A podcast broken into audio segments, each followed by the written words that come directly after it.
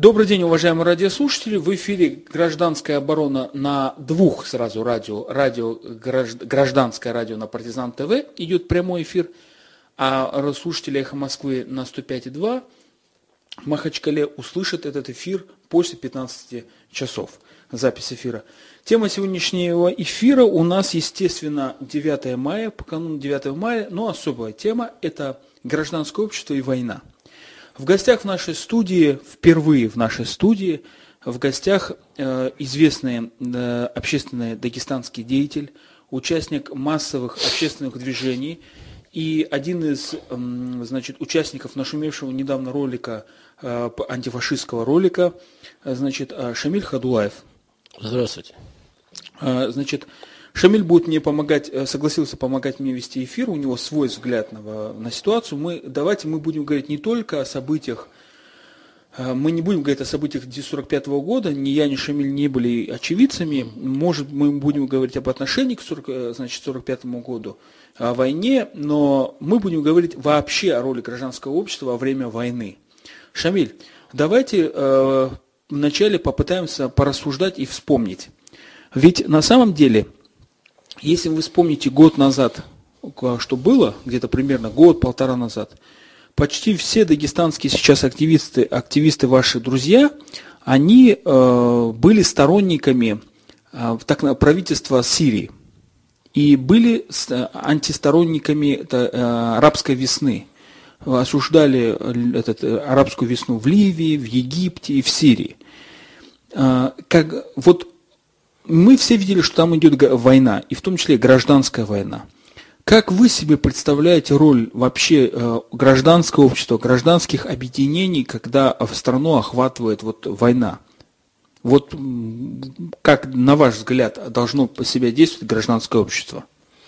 Ну, я думаю, здесь у нас войны не будет, до этого не дойдет, не стал бы так драматизировать ситуацию в Дагестане я, а свой взгляд на те события, которые происходят на Ближнем Востоке, я сказал, что это э, война, внесенная извне, и стою на этой позиции, и это моя, я вижу, что спустя три года так оно и есть на самом деле. Это была война, принесена извне, на, используя религиозный фактор. Шамиль, а ну, вот вы лично, ваши друзья, сторонники, они были, э, ну, так образно говоря, сейчас деление так и идет, не точно, за Асада или за оппозицию? Э, когда? Раньше или сейчас? Нет, вот, так, вот тогда. Ну, мои сторонники в большинстве, конечно, в большинстве были за Асада. Они понимали, что это все игра. То есть война, про этот, вы не поддерживали войну против правительства? Не поддерживали, конечно. То есть не, то, не от того, что против правительства, а от того, что было явно видно заинтересованность других государств в этой войне, и жители Сирии сотнями тысяч а, расплатились за эту войну. Еще война не окончена, но... Э, но вы осуждали тысяч... войну э, против конечно. правительства. Мы осуждали эту войну. Там не идет война против правительства. Там ну, против власти, ну, так скажем. Там идет война против сирийского народа. Хорошо, тогда другой вопрос. Э, значит, вот сейчас э, зима, был Майдан. Угу. Вот опять же гражданское общество и власти. Угу. Опять же вооруженная стрельба, столкновения. Э, на чьей стороне ваши, так сказать, взгляды? Я сам жил в Украине, я знаю этот народ. Я и в прошлом году был в Украине, и в Киеве был на форуме, и э, в Житомире, Бердичеве, во Львове был. Э, в том числе э, был на кладбище, где похоронены герои Советского Союза. Николай Иванович Кузнецов, подвиг разведчика, если помните, такой был фильм даже. Был на другой аллее, где похоронены ветераны Великой Отечественной войны, а сбоку там есть памятник – так, ну, как памятником тоже особо не назовешь, э, бойцов УНСО, националистов, которые были пособниками у фашистов. Так они сделали там, рядом польское кладбище, прямо у стены. Вот, я был там, я видел, э, я знаю ситуацию, которая там реально, вот, что могу сказать, там националистические отношения раскачивают. Использую я недовольство против Януковича. А Януковичем люди тоже были недовольны, реально были недовольны, и как и Восток, так же был и недоволен и Запад. Но Восток вынужден был э, какую-то поддержку оказывать Януковича, так как боялся, что к власти придут западные националисты. А они гораздо хуже, чем то, что Яну... и жизнь показывает, что вот, пожалуйста, нету Януковича, там что происходит. Людей заживо сжигают в Одессе. И теперь перекладывают на... все время я общаюсь с Украиной. Все время их там э, дезинформируют, им преподносят, что это все делает спецназ ГРУ Российской Федерации, и в Одессе, оказывается, эшелоны приехали там, это просто фантастика. Поэтому такому бреду верить просто сил нет. Хотя бы одного, одного арестовали бы, показали бы, а то все время говорят, что везде спецназ России, но никого никак поймать украинская армия не может. Шамиль, вот такой вопрос. А, значит, но сейчас я так понимаю, что ваши, как, как это правильно формулировать, ваши убеждения на стороне тех жителей – юго-восточной Украины, которые сопротивляются правительству, киевской власти? Они законно сопротивляются, потому что это э, правительство, оно пришло незаконным образом к власти, свергли Януковича. Но они же с оружием в руках сопротивляются. Сейчас? Да. Ну а что остается делать им людям? Но они же до этого захватили административные здания. Захватили, а то же самое делали Запад на Украине. Захватывали все административные здания. Пример они подали плохой. Поэтому от того, что они подали плохой пример, теперь эти повторили. Естественно, цепная реакция пошла. Сейчас говорить, те, оказывается, герои были красавцы, которые захватывали все эти здания административной Западной Украине, а теперь, которые восточно захватывают, это, оказывается, негодяи. Закон должен быть один для всех. Я осуждаю захваты всех административных зданий. Моя личная точка зрения. Украина должна быть э, дружно жить и Восток, и Запад. Об этом я и призывал в прошлом году на форуме в Киеве и даже подсказывал, что делать все. Но их там разделили искусственно. Теперь расскажите нам немножко вот об, о вашей акции, которую вот мы видели видеоролики, причем не одни. В чем заключается эта акция? Эта акция была сделана на, э, к 9 мая, ближе к 9 мая мы запустили 29 апреля. Первые запустили эту акцию. Наша организация Российский союз ветеранов Афганистана по, по предложению клуба блогеров «Кавказ сегодня». Мы, мы считаем, что это правильно, мы хоть, э, у нас люди многие что говорят, мы решили так, это чуть-чуть такой современный стиль, маленький ролик, там 15-20 секунд, снимаешь ролик, и показал, что вот ветераны афганцы э, Дагестанского отделения Российского Союза ветеранов Афганистана против фашизма. Показали и... Ну, суть ролика в чем? Вы сжигаете сва... На бумаге нарисованную свастику. Да. Но первое, что обратили внимание, а, значит, зрители, это то, что эта свастика чисто вот это времен Второй мировой войны, вот это немецко-фашистская, как ее там ну, да, принято да. называть. А как же насчет фашистов, которые на нашей, на российской территории, которые призывали против, в том числе и кавказцев, баркашовцы там и другие? Хороший вопрос. Мы знаем этот вопрос, но я хочу вас проинформировать, что мы против фашистов всегда выступали. Мы делали обращения. Мы, мы э, работали, когда еще в Коалиционном совете э, Общероссийского народного фронта. Мы делали эти заявления, выступали. И при политический клуб, когда приглашали меня, когда была Единая Россия, э, у них политклуб есть, туда приходят, приглашают общественников. Так как это цель это было мероприятие такая вот ну, жизненно важная. Я пришел, естественно, свою точку зрения говорил. На любом форуме, где бы ни приглашали по поводу фашизма, говорил. По поводу того, что болельщиков футбольного клуба «Анжи» постоянно третировали фашисты, приезжавшие сюда. Мы об этом говорили везде. На всех это ПДГУ, даже если ты помнишь, сколько везде выступали, и в Украине это говорил, то, что это недопустимо. Именно Э, фашистующие элементы с Питера приезжали сюда, с Москвы. Я говорю, питерцы, ну как же вы могли, 900 дней блокады, сколько вы людей похоронили, и внуки ваши так быстро забыли, говорю, кто это сделал. Мы, кавказцы, мы не забываем память своих предков, тем более, что дагестанцев погибло под 100 тысяч на этой войне. И память их мы чтим. Шамиль, в вот... отличие от некоторых нацистов в Российской Федерации. Шамиль, мы сейчас по, значит, попытаемся позвонить нашему одному эксперту, мы называем так гостей, которые... Uh-huh. Это немножко вернемся в те времена, а, когда была война, до войны ощущения. Значит, попытаемся во всяком случае сейчас дозвониться. Если это Герман Константинович Костров, uh-huh. он много лет, суда. А, он уже не работает в Верховном суде на пенсии, uh-huh. он много лет отдал значит, э, Дагестанской, так сказать, СССР. Алло. Алло. Герман Константинович, это Расул Кадиев вас э, с эфира «Эхо Москвы». Герман Константинович, я уже вас представил радиослушателям нашим.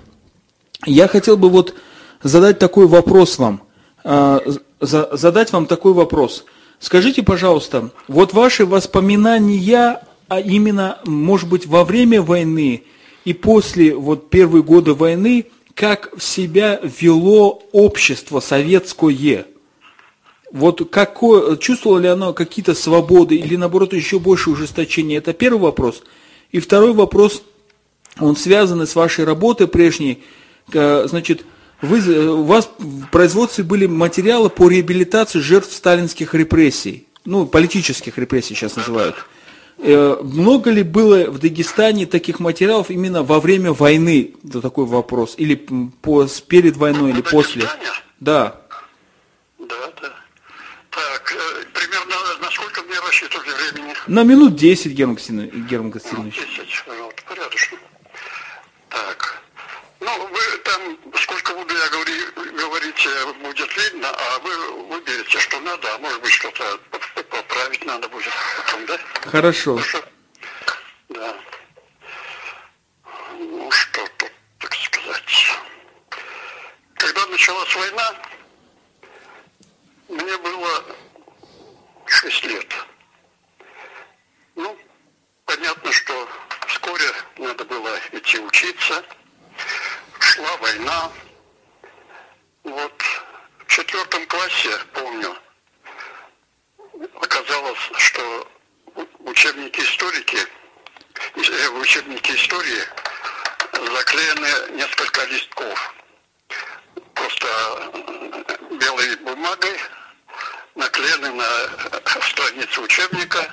Ну, это нас, конечно, мальчишек заинтересовало.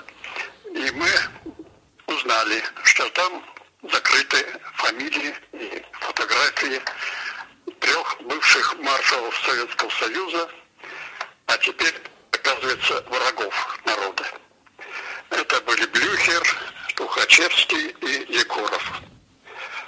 Ну что же, понятно, что пришлось нашему народу и такое перейти, что врагами народа даже маршалы становились. Но так или иначе, так или иначе живем дальше. И, конечно, и войну-то было очень тяжело по понятным причинам. Кормили нас неважно, скажем, ну, допустим, маме нашей полагалось 250 грамм хлеба, нам, мальчишкам, у меня еще брат был по 400 граммов. Хлеб был такой, знаете, не, не, не самый настоящий. Там картошка добавлялась, и овес, и все такое. Вот. Ну вот, э, живем дальше, живем дальше. Ну, товарищ Сталин, это наше все было, естественно. И когда он умер, я учился в 10 классе э, в это время – Естественно, мы переживали, что будет дальше, как будем без Сталина жить. Ну, что же делать-то? Ну и вот, в общем-то, не буду много говорить обо всем этом. А, конечно, то время, то время потом последовали, э, как известно, Хрущев, Брежнев, Андропов, Черненко, э, ну, Горбачев, да, ну и так далее, и так далее. Конечно, это был День Победы, ну, наше все, что называется. Вот то, чего мы достигли, победили фашистскую Германию, вот, это была победа. Не сразу, правда, стали праздновать, потому что 27 миллионов человек погибло. Это Россия столько такой ценой заплатила за победу. Это все остальные включая Германию, меньше потеряли своих граждан. Ну вот, э, живем, живем дальше, постсталинизм.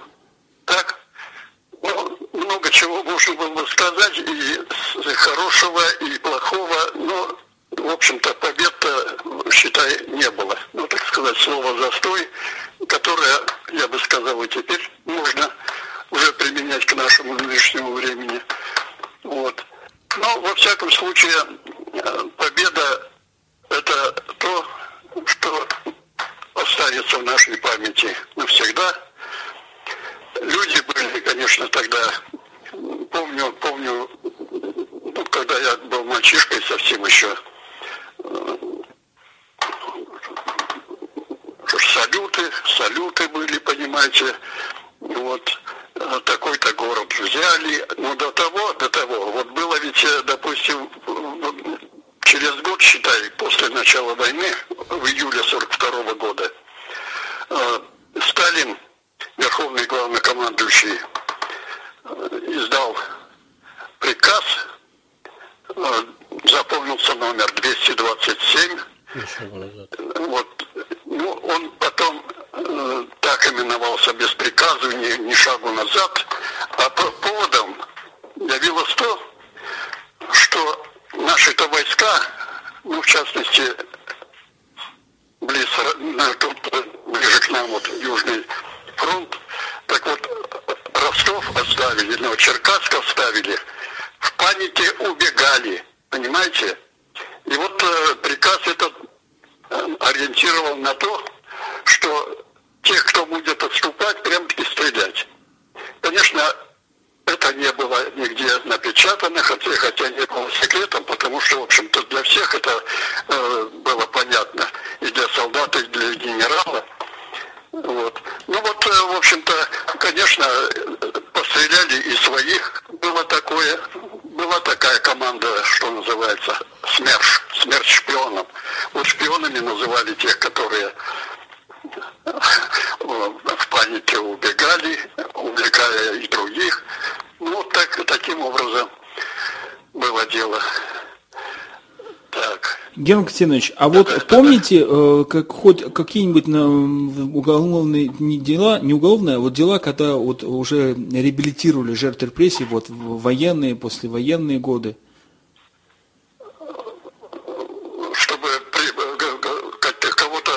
реабилитировали.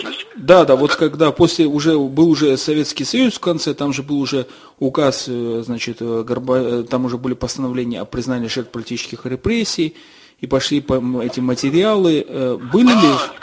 Да, да, да, конечно, конечно. Вот, ну, допустим, что касается моей работы, то при Горбачеве были возобновлены, между прочим, вот эти дела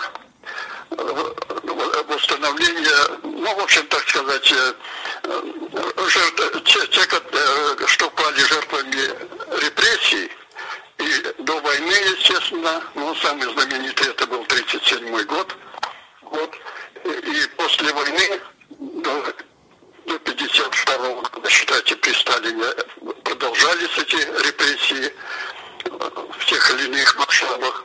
Вот. Ну, а потом, как Сталин умер, Хрущев, в частности, после того, как был 20-й съезд и на нем развенчан был культ Сталина, и на следующий год Хрущев, который, между прочим, сам был инициатором репрессий на Украине, где он был первым секретарем ЦК партии, да, и в Москве, так вот, на следующий год после этого съезда Крым был передан Украине. Я лично, например, так полагаю, что э, Хрущев, видимо, хотел перед украинцами себя поставить таким вот благодетелем. Ну и что дальше получилось, и то, что мы сейчас вот переживаем, э, мы все видим тоже, да? Вот. Ну вот, э, что еще-то?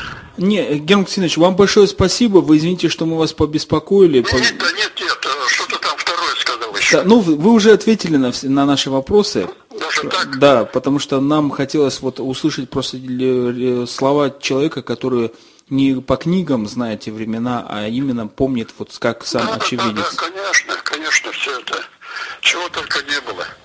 Спасибо вам большое. Еще, еще раз слушайте нас После 15 часов. Если, если что-то там, звони, я в любое время возьму трубку. Спасибо большое, Герман, Герман Константинович. Пока.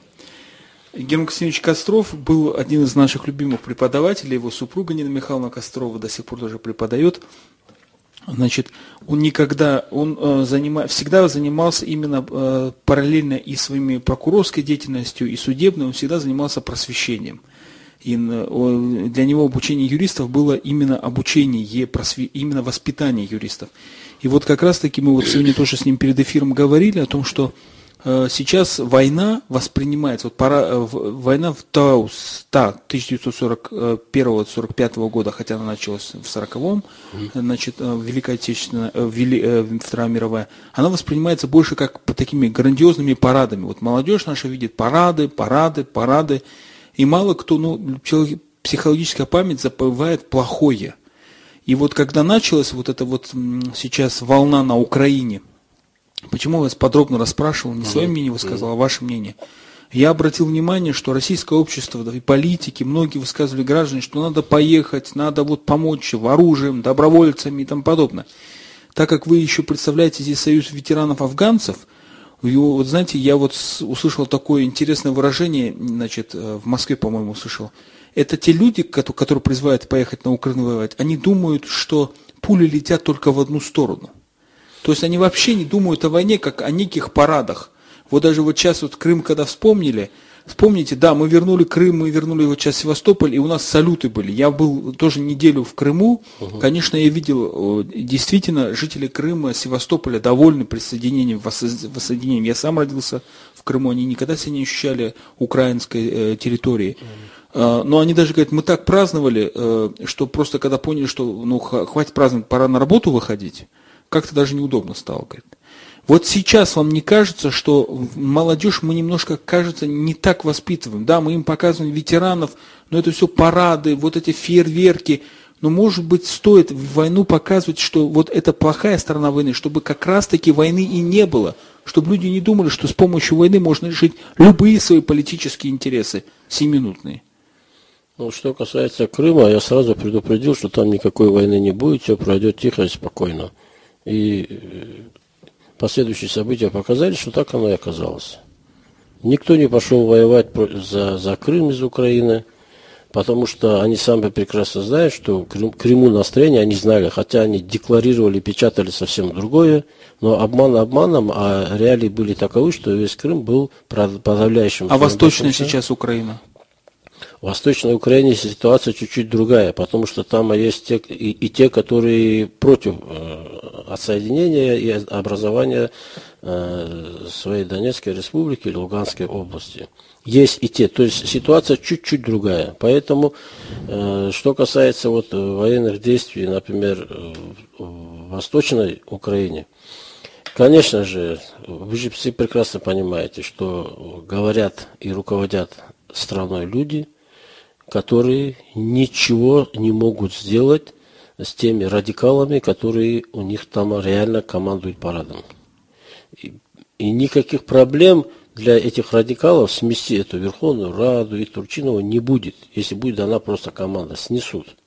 И это прекрасно знают. Поэтому они не знают, куда деть этих радикалов, кидают то туда, то сюда, гоняют по всем, потому что фактически им это радикалы тоже самим не нужны это для них фактически пушечное мясо, потому что оно, оно им мешает для такой сладкой картинки для западного общества, что все белые и пушистые. Не белые, не пушистые. Фашистующие элементы, националисты жестокие, они есть там. И никуда ты их не спрячешься.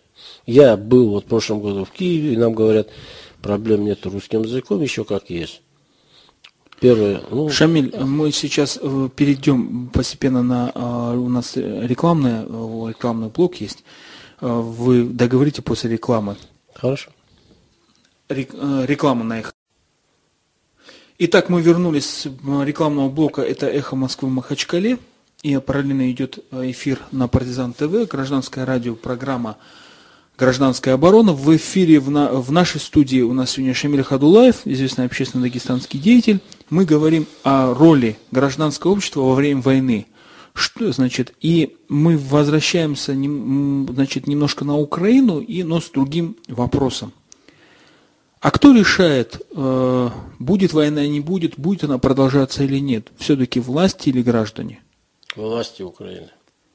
Вот, вот давайте еще раз тогда по другому вопросу стоим. А, то есть от граждан ничего не зависит? Я, э, если мы э, смотрим ситуацию, то, что происходит в Украине сейчас, или вообще имеется в виду? Ну, вообще от граждан зависит, и в том числе с примером на Украине. Ну, у нас далеко не та ситуация, которая в Украине, чтобы началась война. Далеко. Там у них проблемы между двумя нациями, Украина и этим, всегда были. Москали там всегда есть. Это вы же понимаете, что когда постоянно говорят москали, москали, имеют в виду русских. А русских там порядка 20 миллионов жило, сейчас чуть меньше. И, и вы же понимаете, это, это же неспроста так. И говорить, что какие проблемы, все нормально. Как, как это нормально? Если вот москалями называют, все время смеются, кацапы, москали, там, ну, такими насмешками. И ни один человек это, конечно, нормально принимать не может. Это очаг был. Но вам не кажется, что этот, ну, смотрите, я был в Крыму, я тоже знаю, одна из проблем какая там, допустим, запретили русский язык, это их тоже, это их вывело тоже из себя. Конечно, это самая главная была проблема, которая, первый же закон, который приняли в Верховной Раде, как только Янукович уехал, первый же, это был запрет русского языка. Но вот Восточная Украина, Восточная Украина, она же не состоит 100% из русских. А при чем здесь сто процентов? Нет, есть... но в том смысле, что люди даже, которые вот восстали в Славянске, там, в Донецке, которые взяли в руки оружие, они же не являются сто процентов русскими, Нет, они являются конечно. украинцами. Они фактически там все же украинцы, только нация русские есть и украинцы. Не, но украинцы же там на востоке, на юго-востоке это не против русских воюют, там же не идет межнациональное, там идет часть населения, которая живет в Донецкой области. Против той против... группы, которая пришла к власти в Украине. Да, но они при этом не требуют присоединения к России, они не говорят требует... децентрализация. Да, совершенно верно. Но там идет и экономические вопросы, насколько я понимаю. Так, вот самое главное же это, то, что э, Донецкая область, например, да, шахтеры, уголь и так далее, там у них есть производство и так далее. Если будет э, э, федерализация, то есть какие-то полномочия отдаются Киеву и так далее. А как воровать тогда регионы? Киев тогда обанкротится. А у них в этих планах не стоит, и у олигархов тоже. Ну, понимаете, в чем дело? При том же самом Януковиче все знали высокий уровень коррупции, да. и все воровали да, так же. Все Но воровали там. Мы, давайте вернемся к нашему гражданскому обществу. Ну хорошо, вот на, война, война-то началась, угу. война зависит ее будущее. Вот э, о чем идет речь? Граждане, если сами взяли в руки оружие, угу они не готовы его сложить или готовы. От этого уже зависит продолжение войны. Угу. Так же получается? Да. И как вы сами видите роль именно гражданского общества? Чем оно должно руководствоваться? Оно должно руководствоваться патриотическими мыслями, песнями, вот 9 мая нет, или там подобное. И чем они должны руководствоваться? Инстинкт самосохранения. Ну, э, знаете, вот когда смотришь э, сводки, угу. ведь я же читаю не только российскую прессу, угу. там есть знакомые журналисты из западных, э, значит, изданий. Нью-Йорк Таймс, между прочим, опроверг власти США, Евросоюза и Киева, заявив, что никаких русских войск на Восточной Украине нету. Нью-Йорк Таймс, фотограф Сергей Пономарев. Неделю кстати, был там, да, да, и не нашел ни одного. Там да. не только там CNN э, тоже э, выдает иногда опровержение некоторых фактов, которые э, не фактов, а сведений. Но э, речь, речь идет о том, что люди же погибают. Вот, допустим, 80% ополчения в одном городе погибло. Говорит о том, что это самосохранение. Не, я, не надо понимать, о чем я говорю. Не я надо говорю, понимать, что, о чем я вы говорю, говорите. Надо понимать, я что говорю. Самосохранение народ, когда вышел, ну, вышел народ, потому что, ну, если 80 человек посмотреть, ну, за одной Одессе за один день, посмотрите, сколько сгорело. Но ведь Просто... тогда не самосохранение, а может быть защита чувства собственного у, у достоинства. У людей, бойцов, которые вышли на защиту, да, у них уже, уже все, они готовы умереть. Это другой Но разговор. если на определенной территории угу. у людей уже снижен уровень а, а, боязни, уровень, у, уровень боязни а, смерти, угу. скажем так, Значит, э, что мы э, в итоге получается, что люди готовы воевать, люди готовы не вести гражданский диалог, а вести военный разговор. Сегодня нет, допустим, то же самое гражданское общество, так образно говоря, на вас отвергли предложение Владимира Путина о переносе значит, референдума с 11 мая. Ведь мы видим, что идет эскалация конфликта. И в то же время давайте перенесемся на Россию.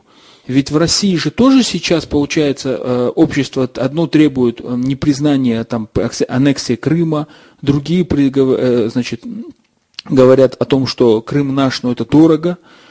Третьи говорят, что мы сейчас в срочном порядке должны значит, отправить войска на Украину. Рамазан Гаджимурадович Абдулатипов заявил, что мы будем мстить фашистам и поддерживать гражданам, граждан, которые воюют против правительства Киева. При этом у нас есть уголовный кодекс, который внесли изменения, сейчас 5 мая последние вступили в силу, они еще разрабатывались против того, чтобы кавказцы выезжали в Сирию. То есть мы, э, мы попали в такую двойственную ситуацию, мы разрабатывали закон против того, чтобы э, наши участвовали в антиправительственных движениях, а сейчас этот закон бьет против тех, кто готов выехать на Украину, но их ждет э, уголовный кодекс, они все члены НВФ, даже те, кто призывает, так как Рамазан Гаджимадович, он формальным, попадают под призывы принять участие в НВФ, то есть террористической деятельности, как Уголовный кодекс. Вам не кажется, вот, вот, вот сейчас роль гражданского общества в чем состоит? Вот именно вот сейчас мы берем этот конфликт. Это уже не Сирия, которую мы обсуждали когда-то, это не Египет, не Ливия, это вот здесь каких-то там полторы тысячи километров от нас. Конечно, эта ситуация есть немного схожие, есть и отличия, конечно. Так легко говорить, э, что... Принципы одни и те же принцип. Принципе. Принцип был нарушен. Принцип был такой, что мы вывели понятие доброволец, понятие, и вывели понятие наемник. Мы уничтожили понятие доброволец в Уголовном кодексе, внеся в статью 208 член НВФ на территории чужого государства, противоречащий интересам Российской Федерации. А после этого заявления Владимира Владимировича Путина о признании фактически э, сторон переговоров Киева и после Женевского заявления – мы требуем, наоборот, чтобы разоружили все незаконные вооруженные формирования на юге-востоке Украины. И ваши слова о том, что они законно действуют, э, ну, как бы не подтверждают да. власти. Расул, дело в том, что Юго-Восток просил, и у него это право есть, требовать референдума по э, федерализации страны. На это власти не шли. Почему? У любого человека есть такое право. У нас сейчас тех людей, которые стоят в Украине. Ну, с оружием в руках? За, нет, стоп. За федерализацию в Одессе люди, которые подписи собирали, которых сожгли, они с оружием в руках не стояли. Их не палатки разнесли, они спрятались в Доме профсоюза, женщины, ну, мужики, все, их да, сожгли. Давайте мы будем... Называя там... сепаратистами. Какие же они сепаратисты? Они стояли за федерализацию. Это не сепаратизм. Это из, одна из систем государственной власти, которую может создать Федеративная Республика Германия, Швейцария, Федеративное устройство, США, Россия. Это же не преступление требовать федерализации. То есть вы считаете, вы считаете законом, как вы выразились, вы, вы применение оружия гражданами против э, какого бы то ни было правительства в защите своих прав, в том числе и федерации, федерализации? Мы не маленькие люди, ты тоже, юрист, знаешь прекрасно, что официальные власти Киева, Верховная Рада, как говорят, избранные еще во времена Януковича, они проголосовали за то, чтобы лишить статуса региональных языков русского языка. В том числе, там не только о русском языке речь шла, там и о русинах, и там венграх и так далее, которые в Ужгороде Шамиль, там живут. Вот давайте я уточню вопрос. Вы, вы поймите одну простую вещь. Смотрите, о чем я говорю. Мы, конечно, не, э, не, не холодны к Украине это мы, там, тем более границы общие, общий народ, общий язык и тому подобное. Но получилась парадоксальная ситуация. Они выступили против правительства, они оказались вне закона. Более того, там пошло даже вот такое вот язвительное... А само правительство при законе? Э, э, само правительство даже уже российская власть признала, как сторону а, в переговорах. Оно признало, что более-менее легитимностью имеет право парламент Под, Украины. Вот, вот давайте дальше, смотрите. Турчинова народ не избирал под, главой страны. Подождите, вопрос следующий стоит. Значит, так вот, и они нарушили закон. Вот, и те, кто вот. Российская, на территории Российской Федерации призывает им помочь вооруженным путем добиваться их гражданских прав федерализации, мы нарушаем не уже не российские, не украинские, а уже российские, даже антитеррористические законы. Вплоть до этого. Вот я поэтому и говорю, где границы гражданского общества? Ведь почему вас именно спрашиваю? Потому что так все-таки власти или гражданское общество должны определять, когда заканчивается или когда продолжается война. От кого больше зависит? Или гражданское общество, или власть? Как ваше мнение? Ваше мнение какое? Ну, без гражданского общества власть тоже, она не может, не опираясь на гражданское общество, что-то делать. То есть надо убедить граждан. А власть может послушать гражданское общество?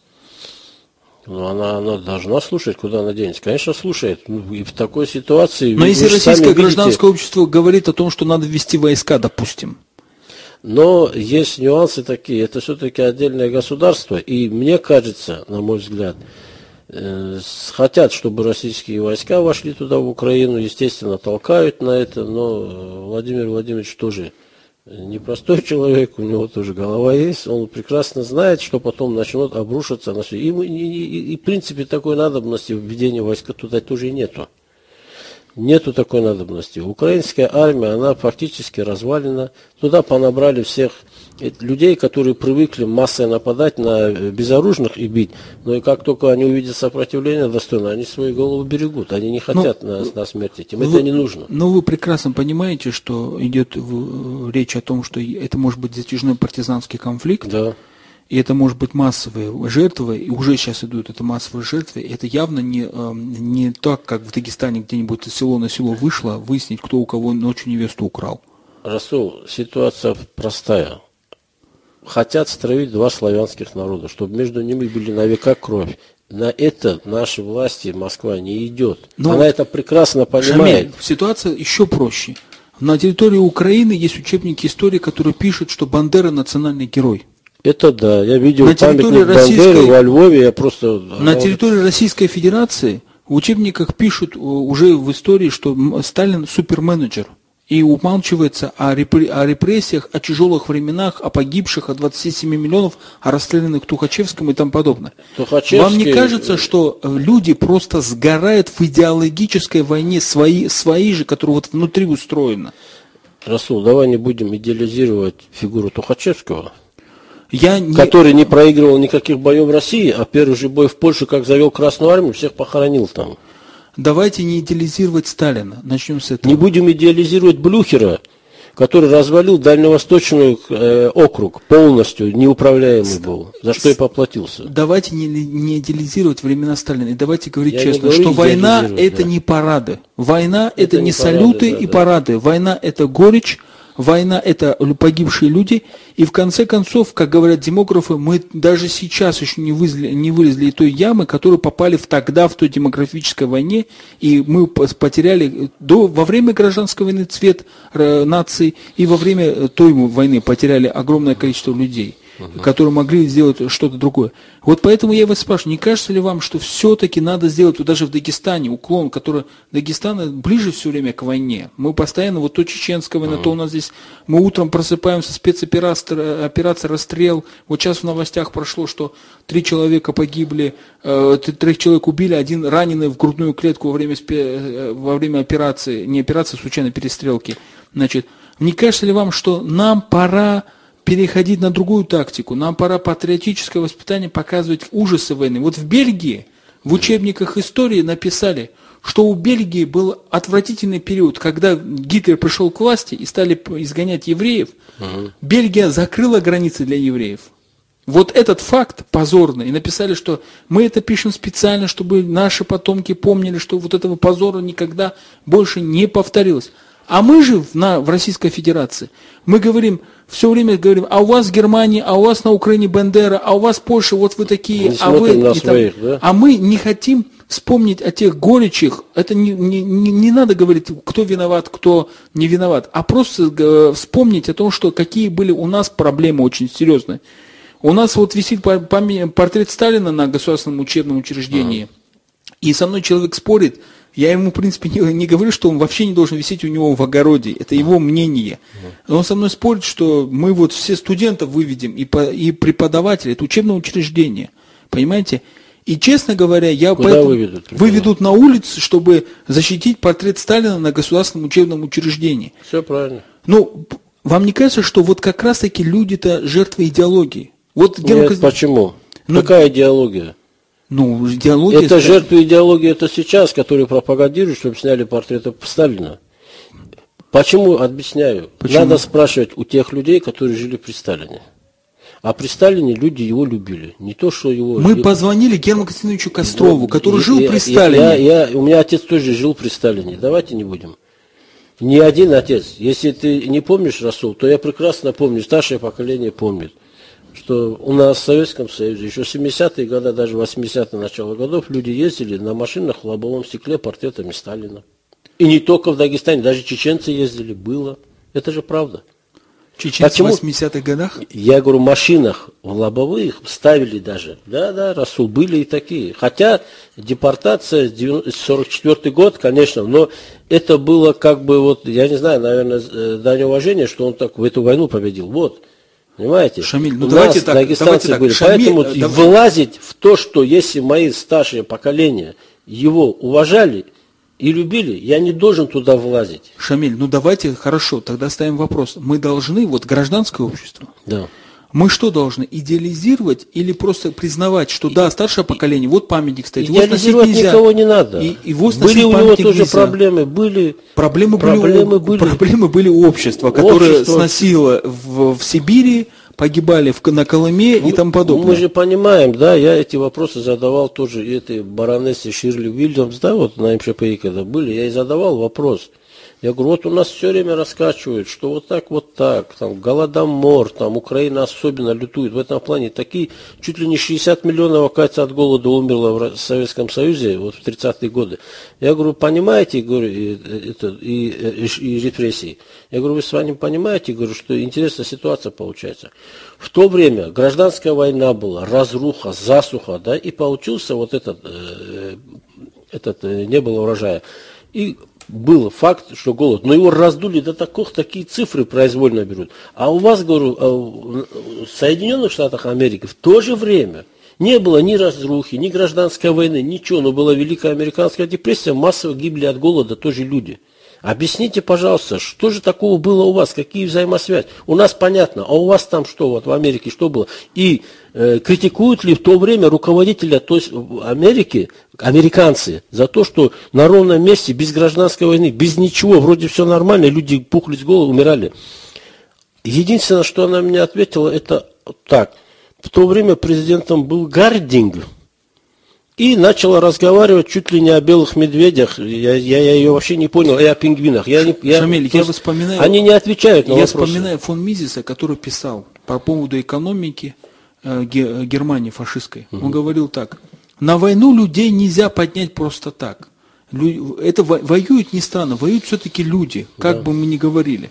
И вот поэтому я ставлю вопрос, а, что и на территории Российской Федерации, СССР тогда, и на территории Германии э, население готово было и хотело воевать. Вот самое интересное для меня вопрос возникает. Не попали ли мы в такую ситуацию, когда мы до сих пор переживаем, вот вы сами, сами говорите, эти памятники Бандеры, тут, пам- тут мы начали спорить, спорить по поводу Сталина, неоднозначная фигура и тому подобное. Не кажется ли вам, что до сих пор народы Украины, кто бы там ни был, татары, нагайцы, которые живут в том же Крыме, значит, эм, русские и тому подобное, они до сих пор являются носителем той не, не, той злобы, их до сих пор не примирили с историей своей. Это все равно, что мы, горцы, вспоминаем, что в десятом поколении ну, мой там прапрадед э, не давал хунзакскому хану на своей земле молиться, проезжать вообще на коне и сложить лошади. Когда искусственно раскачивают конфликт, это будет. Когда туда вливается финансирование, это будет. Это будет дело. Я вот был во Львове, да, прошлый год. Я нормально ходил по городу, я, у меня манера громко разговаривать, по-русски разговаривал. Никаких проблем. Мой друг, э, э, наш дагестанец, он 17 лет как там живет, э, украинец, но он переехал на историческую родину, да. Мы с ним ходили, никаких я никаких бендеровцев там, ничего не видел. Красивый город Львов. Ходил по улицам, по магазинам, там никаких проблем я фактически не испытывал. Я не видел этих, не знаю, страшных бандеровцев. Но где-то они есть, и по час X они собираются. То есть фактически получается это управляемая ситуация. Нет, ну бандеровцы, кто бы они ни был, или наши там фашисты, которые в Москве, в Питере проводят парады перед 9 мая, вот недавно прошли про- в Санкт-Петербурге, культурной столице, они же все опираются на историческую память. Они все говорят, рассказывают вот что вот этот правильно поступил, вот так надо было. При Сталине всех, вот вы бы у нас все кавказцы, вот, вот так мы вас держали при Сталине. Да нет, это все это. Ну, Ну, сам Сталин кавказцем был. И это все, это Если вы глупость, посмотрите конечно. справочник революционеров 1920 года или 22 сейчас не помню, вы увидите всех нацменов. Только из-за того, что, как говорит историк Соловьев, только из-за того, что император российский в свое время сказал «Россия для русских». И пришло, и пошло. Армянскую церковь империя стала давить, албанскую церковь еще при имаме Шамиле разнесли на территории Дагестана, поляков стали давить, евреев стали давить, и в итоге все революционеры оказались армянами, грузинами, поляками, евреями, финнами.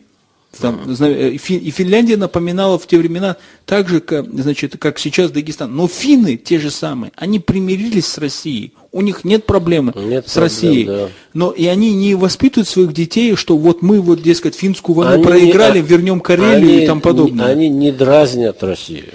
Но они свои, они, понимаете, они, по-моему, свое население не воспитывают так, что мы вот, вот мы Карелию вернем, а немцы, по-моему, не говорят в своих учебниках, что нам надо вернуть срочно Калининград. Не говорят. Но а почему Российская Федерация, вернее наше общество, может быть, нам стоит, опять же, вот когда мы празднуем Великую Отечественную войну, может мы действительно не вспоминать ужасы себя пугать, потому что все равно привыкаем к ужасам, а может быть больше говорить о том, чтобы примиряться, как было в конце Советского Союза, когда мы Засул, немецких мы ветеранов всегда, приглашали. Мы, мы всегда за. Ты имеешь в виду, что Россия забрала Крым? Нет, вспомним. Ну, ты же говоришь, Германия на Калининград. не Нет, претендует. когда я сказал Германия на Калининград, я не думал про Крым, потому что для меня понятие Крым, как родившийся в Крыму, это территория, не- тогда не было Российской Федерации, это территория э, России, я бы сказал так, точнее, потому что даже состав посмотреть национальный, Да, да. там видно, что это славян... 60% русских но, там. но проблема, проблема не в этом. Проблема в том, что вот как же так получается, что буквально год не проходит, все переворачивается. То мы тут вот э, решали, то не успели вопросы Сирии решать. Через полгода мы воюем уже с украинцами. Дошло до того, что мы э, блокируем украинские военные суда. А если бы, не дай бог, украинцы, не дай бог, украинцы не, э, не сдались, а не дай бог, просто вышли вот эти украинские моряки и с залпом бы дали по нашим кораблям, что было бы? Не дали бы. Дали бы, потому, могли дать, потому Со что... они- слагательным наклонением не будем говорить. ну, Кадиев. понимаете, в чем дело, э, Шамиль? Я, э, это, их, это им плюс, вот так скажем, и нашим плюс, вежливым людям, понимаете? Это разведки плюс. Это плюс всем, но, во плюс, но сейчас на Украине война, а как известно, любой затяжной конфликт, в нем виноваты всегда две стороны. Всегда две стороны. И, Конечно. не- и победоносные войны, когда вот врага вот склоняли, и он все сдавался, они редко бы, они на самом деле редко а бывают. есть же и третьи стороны, которые это раскачивают. Мы же прекрасно знаем на том же примере Сирии. Это все и, и та же самая Украина. Экономические проблемы, Кто- газовые трубы, кто раскачивал, кто раскачивал, э, кто раскачивал юго-восточную Украину, взять в руки оружие, захватывать своих собственных милиционеров, забирать у них щиты, оружие, кто раскачивал их? Кто за- раскачивал? Кто раскачивал? Когда они могли также выходить просто на мирные демонстрации, массово требовать. Кто раскачивал? Расул, глупые руководство, которое пришло к власти в Украине. Они это сделали. Но Перед- они, они же не виноваты в том, что люди взяли в руки оружие и стали в Луганске, Донецке забирать Послушай, администрацию. а вот именно виноваты. Вот скажи, пожалуйста, ответь на вопрос. Ющенко, он был э, таким фаворитом Российской Федерации? Ну, Не был. Согласись, коротко, да, нет? Тимошенко была? Стоп. Ющенко был президентом. Давай о президентах говорить, а не премьерах и так далее.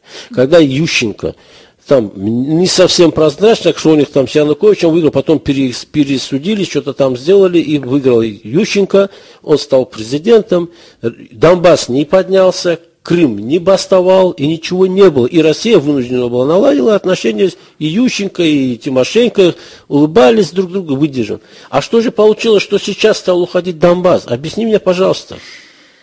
Шамиль, Значит, проблема в том, что вектор направления выживания русских с Украины был сделан 22, если не ошибаюсь, февраля, когда они, при- или 23, когда они приняли постановление Рады запретить русский язык статус регионального. Один из. Ша- Шамиль, я повторю э, перед концом нашей программы э, тезис. В любом затяжном конфликте всегда виноваты две стороны.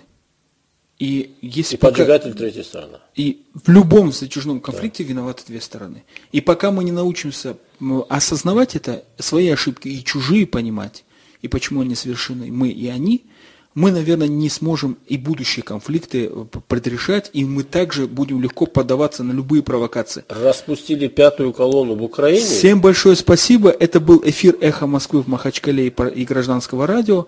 Будет и пятая, и шестая колонна. Э, в студии у нас был знаменитый Это дагестанский общественный деятель Шамиль Хадулаев. До свидания. Спасибо.